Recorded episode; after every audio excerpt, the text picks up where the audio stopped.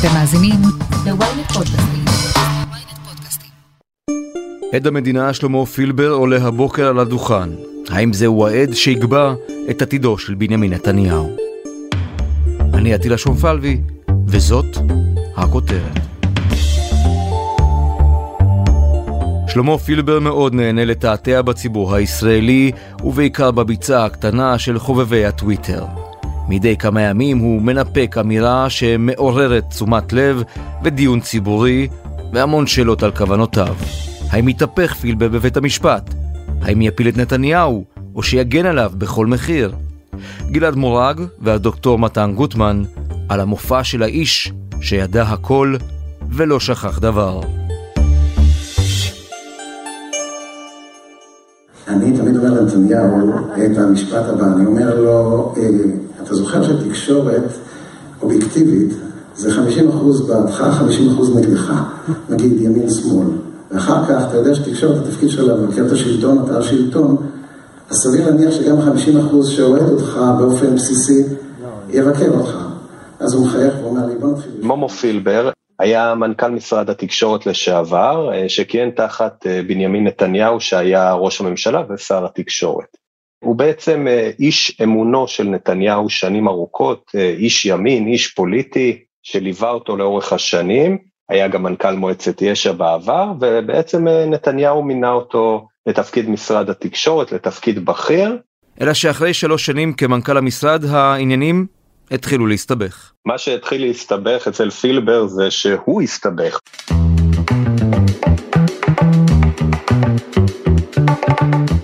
בעצם פילבר אה, היה חשוד כבר בפרשה אחרת שקוראים לה פרשת בזק, שנחקרה ברשות חוקרת אחרת ב-2017, הרשות לניירות ערך, ואחרי זה הפרשה הזאת התגלגלה ובעצם הפכה בגלגול שונה לתיק 4000, שם למעשה גם חקרו אותו כחשוד בקשר להתנהלות שלו כמנכ"ל משרד התקשורת, והוא הבין מהר מאוד שעדיף לו להיות עד מדינה מפני החשש לעמוד לדין, וכך הוא עשה.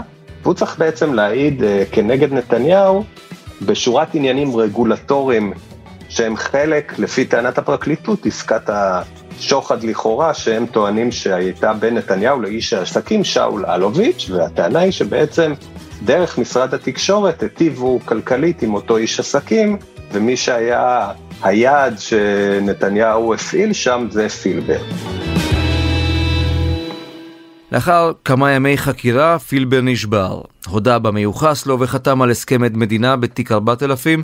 במשך כארבע שנים מאז ההסכם ההוא, שמו היה מעורב בכל מיני פרשיות. לפני כמה שבועות סערה כל המדינה על סערת הרוגלות, שבסוף הסערה מי שהתברר שבאמת היה לו איזה שאיבה מרוגלה בטלפון הנייד, זה באמת פילבר. הוא היה חשוד, אמרנו כבר ב-2017 בפרשה שקוראים לה פרשת בזק. ואחרי זה ב-2018 הוא היה חשוד בתיק 4000. הפרקליטות הוציאה צו חיפוש בנייד שלו במקרה השני, במקרה הראשון היה צו דומה, ובעצם רצו לשאוב את המידע כדין מהנייד שלו, כי הוא היה חשוד בעבירה והיה צו בית משפט, אבל הייתה תקלה, ושאבו מידע שהוא מידע אישי פרטי שלו, אנשי קשר וכל מיני דברים כאלה, באופן שחורג מהצו. וממש אה, בדקו את כל הנושא הזה, בסופו של דבר כל המידע ששאבו בטעות, שהשאיבה בטעות היא תקלה חמורה, לא הגיע ליחידה שחקרה את התיק במשפט, ובעצם זה לא בחומר חקירה של התיק. ולכן השופטים קבעו לאחרונה שהמידע הזה גם לא יעבור לסנגורים, כי הוא לא רלוונטי לתיק. אנחנו עוד נשמע על זה בהמשך המשפט, אבל uh, בקשר לעדות, לא יהיה קשר לרוגלה. מומו, תהיה גבר! צא, תגיד את האמת. מומו פילבר! מה הם עשו לך ששיקרת נגד ראש הממשלה? מה הבטיחו לך? מומו! אני מזכיר לכם שיש חקירה משטרתית של הטרדת עד, חשד להטרדת עד אה, לגבי פילבר של כמה מדוברי נתניהו, שלפי החשד היו מעורבים בהבאת רכב מתחת לביתו, שקרה כל מיני קריאות לגביו, ונפתחה חקירה פלילית, אבל אה, החקירה הזאת אה, לא מתקדמת כבר תקופה ארוכה. במהלך סוף השבוע צייץ פילבר בטוויטר ציוץ שעורר סערה לגבי אמינות העדות שלו. כל המשפט הזה בעצם מתנהל בשני מישורים. יש את המישור המשפטי, שזה תיק משפטי, הולכים לדיונים, אנחנו הכתבים מדווחים מה קורה בדיונים האלה. ויש את השדה התקשורתי שהוא רועש ובוחש והוא עמוס ופילבר נכנס לשדה המשפטי, אבל הוא דמות בטוויטר, שבעצם פעילה מאוד, מדברת, בניגוד לעדי מדינה אחרים, שבדרך כלל שומרים על שקט תעשייתי לפני העדות שלהם, פילבר הוא בן אדם שפעיל ברשתות החברתיות, לא חושש להביע את דעתו הפוליטית. במהלך איזה ויכוח עם אה, כתב, הוא ממש כתב אה, את המילים האלה, אל תזלזל ביריב נחוש, מלא שנאה, כל הטרלול שהמדינה עוברת כבר שלוש שנים נולד מאיזה תזה הזויה שהם הציגו וחלחלה כמו תולעת רעילה לגופי החקירה והאכיפה, ורק באיחור גדול כולם מבינים שהתשתית העובדתית שהציגו לציבור הייתה שקרית, והמציאות חושפת את קלונם. בעצם אם אתה קורא את הטקסט שלו, אנשים הבינו את זה שהוא בעצם אומר, התשתית העובדתית שהציגו לציבור בתיק הייתה שקרית. זאת אומרת, סילבר לא מאמין בתיק 4000 והתעוררה סערה גדולה. די מהר הוא כתב, ראיתי ששורה של כתבים שמתקשים בהבנת הנקרא, מגיבים, והוא הסביר שהדיון שהוא עשה עם הכתב התייחס לכתבות שלו בלבד ולא למשפט. אוקיי, עכשיו כל הסערה הזאת אני רוצה להסביר עליה משהו. אין סערה. זה נכון שפילבר אה, מביע את דעתו על התיק, וזה נכון שהוא עד מדינה ועד חשוב של הפרקליטות, אבל פילבר לא צריך להאמין בתיק. הפרקליטות רוצים ממנו א', ב', ג' בעדות, אה, שיעיד על דברים, על הקשר לנתניהו, על ההנחיה של נתניהו להטיב עם איש העסקים, ועם כל הכבוד למה שחושב פילבר על התיק, זה לא רלוונטי. גלעד מורג, כתבנו לענייני משפט. תודה רבה. תודה רבה. מיד נמשיך עם הכותרת, אבל לפני כן יש לנו משהו לספר לכם. יש אנשים שהסיפור האישי שלהם כל כך מעניין ומעורר השראה, עד שאסור לתת לו להישכח בערפילי הזמן. אנחנו, ברשת עושים היסטוריה, נעזר בניסיון העשיר שלנו כחברת הפודקאסטים המובילה בישראל, כדי להפוך את הסיפור האישי של סבא, סבתא, אבא או אימא שלכם לפודקאסט כל כך מרתק ועשיר, עד שגם הנינים ובני הנינים שלכם יאזינו לו בשקיקה בעוד עשרות שנים. בקרו באתר הבית של סיפור משפחתי בכתובת familysounds.co.il והזמינו אותנו ליצור את הסיפור שלכם. סיפור משפחתי, מתנה שנשמרת לדורות.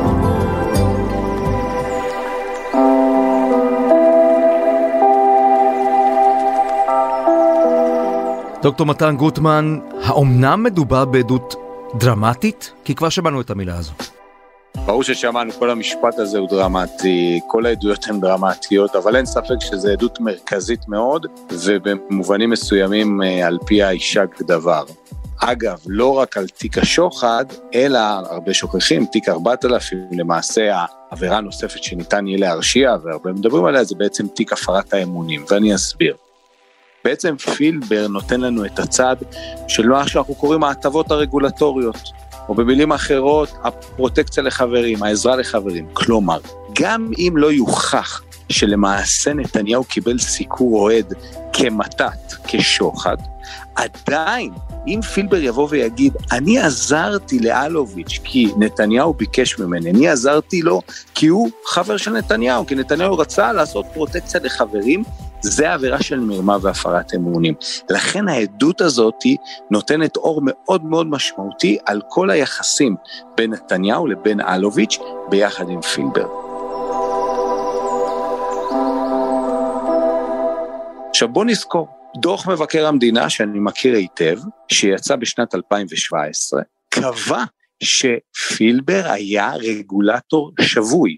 שבי רגולטורי, איך הוא היה בשבי רגולטורי אל מול בזק, הוא הסתמך אך ורק על המצגים של בזק, הוא לא עשה בכלל סיכומי דיון, הוא נתן להם, שינה את כל מדיניות משרד התקשורת לטובת בזק, הדברים כבר כתובים בדוח מבקר המדינה, אבל באותו מועד אף אחד לא ידע מה שכביכול אנחנו יודעים היום, כביכול נטען היום שמי שאמר לו לעשות את כל זה, זה נתניהו, וזה בעצם שאלת המפתח. האם פילבר בעצם יגיד הכל נעשה בהנחיה, מה שמכונה בכתב האישום שיחת ההנחיה, או כנראה כמו שההגנה תנסה לטעון, פילבר היה עובד עצמאי, פועל עצמאי, על דעת עצמו הוא רצה לתת הטבות כי הוא חשב שזה נכון, כי הוא חשב שזה ראוי, בכלל לא, אף אחד לא הנחה אותו לעשות. וזו שאלת המפתח, האם נתניהו הנחה אותו, או האם הוא פעל באופן עצמאי. כי עצם העובדה שניתנו הטבות לבזק, שניתנו הקלות עם בזק, על זה אין ויכוח. ובכל זאת, דוקטור גוטמן, אני חייב לשאול. ניר חפץ אמרו דרמטי. היועצת המשפטית למשרד התקשורת הקודמת, דרמטי. ועוד כל מיני דרמות כאלה ואחרות. האם עד אחד, איש אחד, יכול להפיל את התיק הזה? כן, מבחינת להפיל את התיק, אין ספק שאם פילבר, בוא נגיד בשפה הפשוטה, לא יספק את הסחורה, אם פילבר לא יחזור על הדברים שהוא אמר במשטרה, אזי אין ספק שלתביעה יש בעיה, אבל אני רוצה שנזכור משהו שאולי לא כל כך זוכרים. אם פילבר ילך כל כך רחוק, כן, ולא יספק את הסחורה, יסטה מהעדות שהוא נתן במשטרה, יסטה מהעדות שהוא הבטיח לתת בהסכם עד המדינה, אזי במצב כזה הוא יכול להיות מוכרז עד עוין. מה הכוונה בעד עוין? עד עוין זה בעצם עד שעכשיו התביעה יכולה לעשות לו חקירה נגדית, לשאול אותו את השאלות הקשות, לאמת אותו, אבל יותר חשוב, וזה לא כל כך הרבה מזכירים, ברגע שהוא מוכרז עד עוין, יכולה התביעה להגיד לבית המשפט, בית המשפט הנכבד, מה שהוא אומר פה על דוכן העדים, זו לא האמת, הוא מתחמק מהאמת. אתם יודעים מה האמת? מה שהוא אמר בזמן אמת במשטרה, בחקירה, ואנחנו מבקשים להגיש לבית המשפט, בהתאם לפקודת הראיות, את אמירותיו במשטרה ולראות בזה כעדות שלו, וכולנו יודעים מה הוא אמר במשטרה. אז אם פילבר הולך כביכול רחוק מדי וסותר את כל העדות שלו, זה יהיה רע מאוד להגנה, זה יהיה רע מאוד לנתניהו, כי אז יכולים להביא את העדויות שלו מהמשטרה ולבקש בבית המשפט שיבקר, שיעדיף את העדות במשטרה ולא את הדברים שהוא אמר על דוכן העדים, וזה קורה הרבה פעמים בבית המשפט. לכן, במובנים מסוימים, דווקא אם פילבר ילך רחוק מדי כביכול, ולא יספק את הסחורה, יגיד דברים שהם מנוגדים, זה דווקא יראה לרעת נתניהו.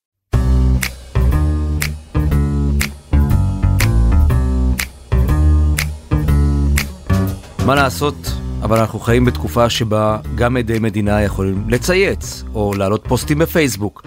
ולכן אני חייב לשאול אותך, המשחק הכפול הזה של העד פילבר, שבמסגרתו מצד אחד אנחנו יודעים מה הוא אמר במשטרה, מה הוא אמר ברענון, מה הוא... מהי העדות שהוא מחזיק בידיו. ומצד שני אנחנו רואים את ההתבטאויות הפומביות שלו בשנה, שנתיים האחרונות. מה עלינו ללמוד על הפרופיל של העד הזה? תראה, לכן אני חושב שזו עדות כל כך מעניינת, ונוהגים להגיד היא דרמטית. היא דרמטית במובנים מסוימים, כי למעשה, כמו שנאמר, יש לנו עד שמתבטא, שאנחנו שומעים אותו, שאנחנו רואים שהוא מתבטא בצורה אנטי פרקליטות, נגד עמדת הפרקליטות, ואז אומרים, רגע, רגע, מה הולך להיות פה? מה הוא הולך להגיד? ולכן זה כל כך מעניין ומסקרן, מה הולך להיות על דוכן העדים? ואכן, במצב כזה, אנחנו לא נתקלנו עד היום, לפחות אני לא זוכר, ובטח לא במשפט כל כך מתוקשר, אבל אני חושב שלא צריך לקחת את הדברים האלה כל כך ברצינות עתידה, כי כמו שראינו עד היום, בסוף אדם מתיישב על דוכן העדים, מדבר אמור, צריך לדבר בשבועה ולומר את האמת ואך ורק את האמת. ומה שמעניין הוא האמת. ולא מעניין גם, זה מאוד חשוב, לא מעניין מה פילבר חושב שההשלכות המשפטיות של העובדות שהן האמת. זאת אומרת, יכול פילבר לומר, אכן נתניהו אמר לי לעשות XYZ, אבל אלה היו דברים ראויים ונכונים. זה לא רלוונטי כי אדון פילבר הוא לא השופט והוא לא המשפטן והוא לא קובע האם ההשלכה של זה, של אותם דברים שהוא עשה, האם הם מהווים עבירה פלילית. אני רוצה שכולנו נזכור, עבירת השוחד אומרת במפורש שאם אדם קיבל שוחד, גם אם הוא עשה מעשה שממילא הוא היה אמור לעשותו, זה עדיין שוחד. לדוגמה, נגיד שהיום אני ראש עירייה ואני יכול לתת רישיון עסק, וכל גורמי המקצוע הסכימו לתת רישיון עסק לאיזשהו בית קפה. הכל בסדר, הסכימו. אבל בעל בית הקפה חושד שאולי לא ייתנו לו את רישיון העסק, והוא בא ללשכת ראש העיר. ואומר לו, ראש העיר, ראש העיר, אני חייב את רישיון העסק הזה, קח מעטפה קטנה מתחת לשולחן, אני אתן לך איזושהי הטבה או משהו אחר, טובת הנאה אחרת. ראש העיר יודע שכבר הוא ממילא אמור לקבל את רישיון העסק, אבל הוא לוקח את המעטפה, אזי זה שוחד. אפילו אם כולם המליצו לתת את רישיון העסק קודם. זאת אומרת, מה שפילבר יחשוב, אולי הוא ינסה לפרש על דוכן העדים, אין בעיה, הכל היה תקין, הוא גם ינסה להגיד את זה, כי הוא היה המנכ"ל. הוא אמר את הדברים האלה למבקר המדינה, הוא אומר, אני חושב שפעלתי נכון, לפי האינטרס הציבורי. אין זה רלוונטי. מה שחשוב לשמוע בעדות של פילבר, מה הייתה ההשפעה של נתניהו על ההחלטות שלו. האם נתניהו אמר לו, תטיב עם אלוביץ', זה מה שאנחנו צריכים לשמוע. זה המילים שיהיו מאוד מאוד מאוד חשובות לתביעה לשמוע אותם.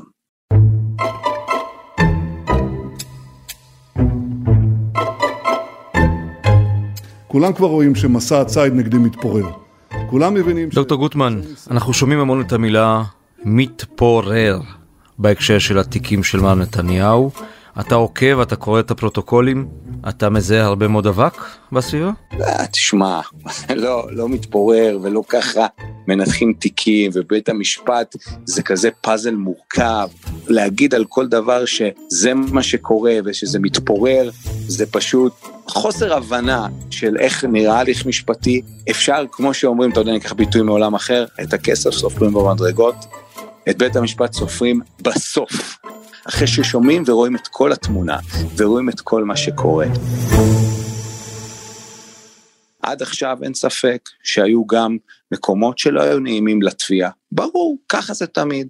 מצד שני, לא הוכרז פה אף עד עוין, אף אחד מעדי המדינה עד עכשיו, לדוגמה ניר חפץ לא קרס על דוכן העדים ושינה את עדותו. בסופו של דבר, התביעה הרבה מהכיוון שלה, היא מצליחה להביא את זה, יחד עם זאת, אין ספק שגם ההגנה מצליחה לעשות עבודה טובה מאוד. אגב, כולנו גם בסוף יודעים, עטילה, אם ניקח את הדוגמה, כולנו שמענו ויודעים שנתניהו ניסה לעשות עסקת טיעון. אם תיק מתפורר ואתה כל כך בטוח שהוא מתפורר, ברור שאתה לא מנסה לעשות עסקת טיעון. כולם יודעים, גם עורכי דינו יודעים שבטח בעולמות של מרמה והפרת אמונים, יש קייס די מוצק, אפשר לומר, אין ספק שהשוחד הוא עבירה יותר מורכבת להוכחה פה, ואחרי עדות פילבר, אנחנו נהיה קצת יותר חכמים, אך עדיין לא. היום הזה הוא יום קשה ועצוב. היום הודעתי לבאי כוחו של ראש הממשלה, מר בנימין נתניהו, על החלטתי להעמידו לדין בכתב אישום הכולל שלושה אישומים. יום שבו היועץ המשפטי... אתה יודע, זה מעניין, כי הייתה המון ביקורת על היועץ המשפטי לממשלה היוצא, דוקטור מנדלבליט, ואמרו שהוא עשה בעצם הנחת סלב לנתניהו בתיק הזה. או בתיקים האלה אם תרצה, כי הוא ביטל את סעיפי השוחד בחלק מהם כאשר לחצו עליו עמיתיו בפרקליטות לעשות כן. בהסתכלות של בדיעבד, כשהדברים קצת יותר אולי ברורים לעיני כולנו, יכול להיות שמנדלבליט דווקא צדק כשהוא היה זהיר? תראה, לרוב, ואני חושב שגם היה לנו בשיחות אחרות, היועץ המשפטי לממשלה, הוא לרוב יש לו עמדה יותר מתונה, יותר זהירה מהפרקליטות. אגב, כי לפעמים הוא רואה תמונה יותר רחבה, רואה התנהלות של נבחרי ציבור, רואה שלא הכל תמיד זה שחור או לבן, פלילי או לא פלילי. אני חושב שבמובנים מסוימים, וצריך לזכור, עוד לא שמענו את העדויות של תיק 2000 ותיק 1000, ששם טילה היה את הוויכוחים אם לעלות מהמרמה והפרת אמונים לשוחד, אני חושב שגם היום אפשר להגיד שההחלטות האלה היו נכונות, והשאלה הגדולה אם בעצם תיק 4000 היה צריך ללכת איתו בעצם לשוחד. קשה להעריך היום אטילה, אין ספק שכמו שאמרתי, זה לא מקרה פשוט יהיה פה להוכיח את עבירת השוחד, נהיה קצת יותר חכמים אחרי העדות של פילבר, יהיה לנו קצת יותר מהפאזל, אבל עדיין, אני חושב שבנתונים שהיו ליועץ המשפטי לממשלה, בתחילת הדרך, הוא סבר, ואני חושב שככל הנראה באותם נתונים שהיו לו אז, שיש סיכוי סביר, צריך לזכור את המבחן המשפטי שנקבע. סיכוי סביר להרשעה, זה המבחן שצריך לשאול את עצמו היועץ המשפטי לממשלה, האם יש לי סיכוי סביר להרשעה בעבירת השוחד, סיכוי סביר להרשעה בעבירה של מרמת הפרת אמונים, אני מעריך שבאותה עת היה את זה, אני לא חושד שהיו למנדלבליט שיקולים זרים, אני סומך על יושרתו, אבל אנחנו בסופו של יום, גם בסוף כולנו סומכים על השופטים, והם אלה שיכריעו ויחליטו, וכולנו חייבים לכבד את פסיקתם והחלטתם. הדוקטור מתן גוטמן, פרשננו לענייני משפט. תודה רבה. תודה. עד כאן הכותרת להפעם. אתם מוזמנים לעקוב אחרינו בוויינט או באפליקציות הפודקאסטים האהובות עליכם. אם אתם בספוטיפיי או באפל פודקאסט, אנא דרגו אותנו בנדיבות. וגם, אל תשכחו לשלוח את הפרק החדש לחבר שעדיין לא שמע את הכותרת של היום. עורך הפודקאסטים הוא רון טוביה. גיא סלם סייע בעריכת הפרק. על הסאונד, ניסו עזרן. סיון חילאי גם היא חברה בצוות הכותרת. אני עטילה שומפלבי, נשתמע בפעם הבאה.